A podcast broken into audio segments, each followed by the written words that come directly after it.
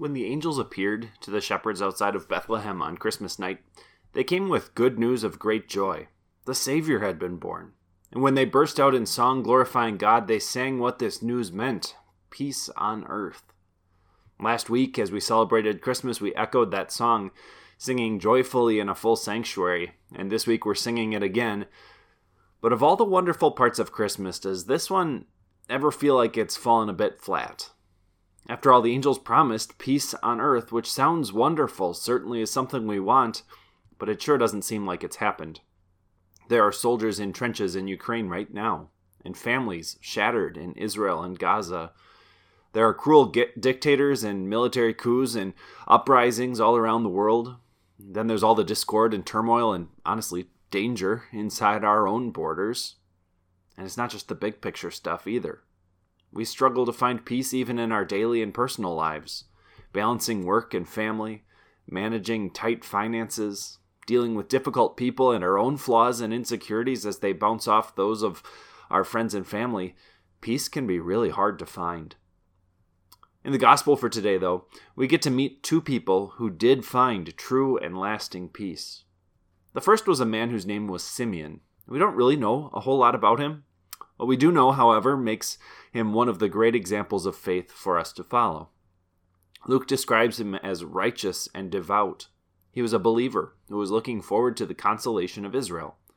And that's really just a fancy way of saying that he was looking forward to the work of the Savior who was promised to come, the one who was promised to console and comfort the chosen people. Luke tells us that this Holy Spirit, the Holy Spirit was upon him, which is a normal thing for believers. The Holy Spirit, after all, is the one who enlightens and sanctifies us. But in, in Simeon's case, it was even a little bit more special than that. Typically, the Holy Spirit reveals God's will and love for us through God's Word, the Scriptures. However, the Holy Spirit had somehow communicated directly with Simeon to inform him that he would live to see the Savior with his own eyes. Can you even imagine how exciting that must have been for Simeon? On the 40th day after the first Christmas, the Holy Spirit moved Simeon to go to the temple courts. It was time for his promise to be fulfilled. And sure enough, while Simeon was still there, Mary and Joseph showed up with a 40 day old baby Jesus. The Holy Spirit must have somehow prompted Simeon to recognize Jesus as the promised Messiah, because as soon as he saw him, he scooped him up into his arms and burst out into the song of praise that we still sing in our communion liturgy very frequently today. Sovereign Lord, as you have promised, you may now dismiss your servant in peace, for my eyes have seen your salvation which you have prepared in the sight of all nations, a light for revelation to the Gentiles and the glory of your people Israel. What a beautiful song! Simeon knew exactly who Jesus was and exactly what he would come to do. He knew what it meant for him that Jesus had entered the world. He knew that just like God has kept, had kept his promise that he would get to see his Savior with his own eyes, he would keep his promise that this Savior would undo the devil's work. And that all of this gave him peace. Peace to say, Lord, you can dismiss me now. And not in a bitter and defeated, Lord, I'm sick of this life and don't see any reason to continue, I give up sort of way either. Simeon wasn't giving up. He was just perfectly and completely content. Nothing else mattered to him. He was at peace.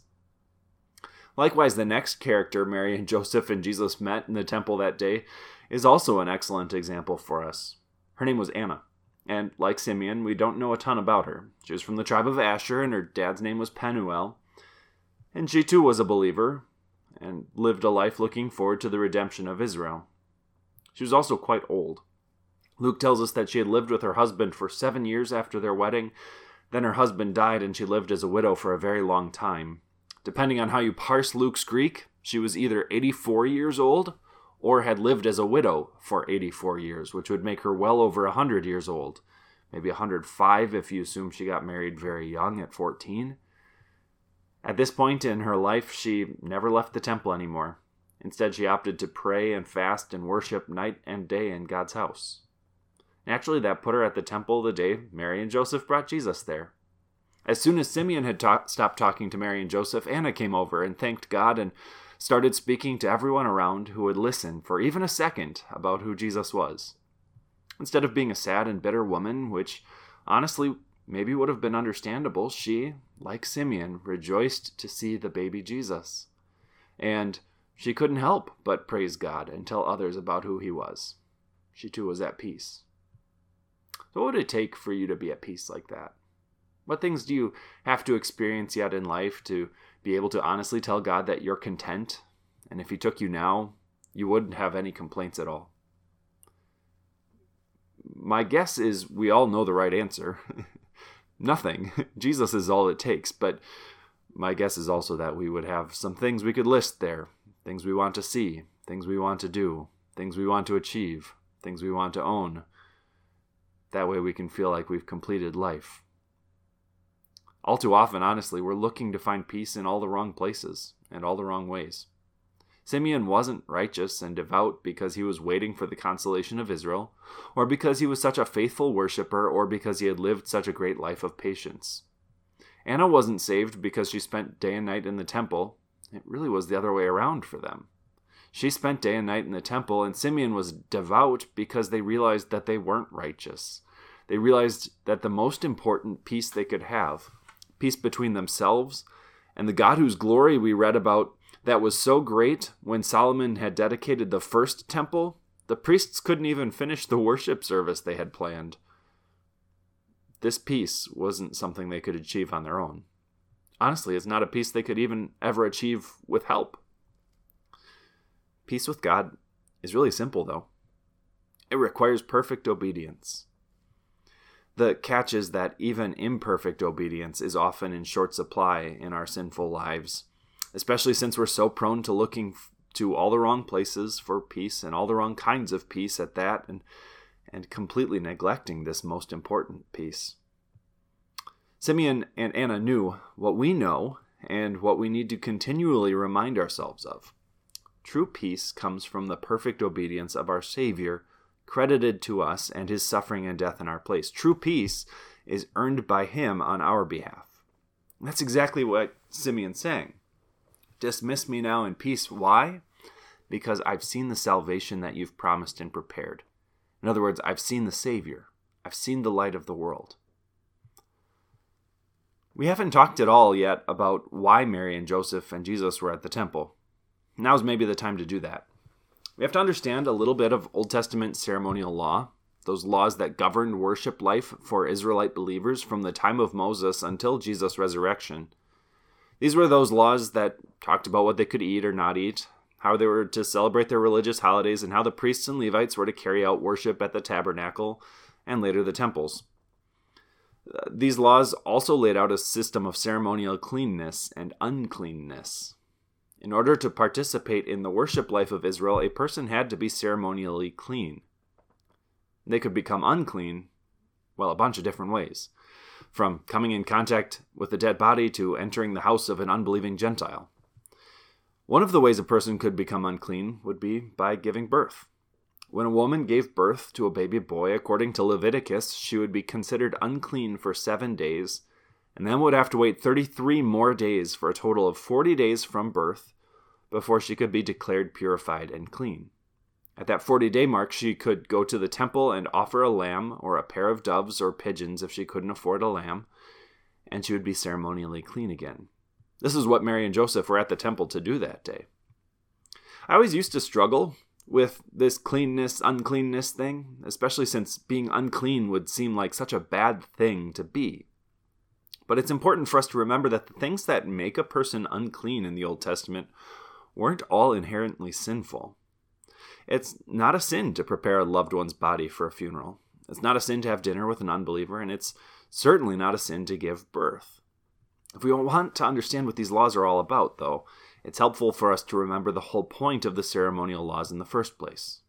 God established them to focus his people's hearts on their coming Savior. The point was that being with God is something special, and that there are things that can disqualify you from it, namely your sins. Even though the things that would make a person unclean weren't sinful in, in, themselves, it was an object lesson for this. It would remind people that they could be separated from God, and that in order to become clean again, be reunited with God, a sacrifice or a payment had to be made. And the same is true for sin. In order to have peace with God, a payment has to be made. Isn't it a little ironic, though, that on that day in the temple, when Mary had come to make a payment to make herself clean again, she was holding in her arms the payment that her payment was supposed to foreshadow. And it's that payment, Jesus' life, that Simeon was inspired by the Holy Spirit to foretell to Mary and Joseph. After his song of praise and a blessing, he talked about how Jesus would cause the falling and rising of many, that he would be spoken against in ways that reveal the hearts of those speaking, and that a sword would pierce Mary's soul. Unsurprisingly, because he was inspired by the Holy Spirit, he was he was right. Jesus is the stone that's either a foundation or a stumbling block, depending on whether or not a person believes. And a person's confession about Christ, whether they confess that he's their Savior and their Lord, or claim that he's nothing but a teacher or revolutionary or fable, it reveals where their heart is. And I'm sure that Mary would agree on Good Friday that it felt as if a sword had been driven through her heart as well. It's this payment, though, that brings us peace.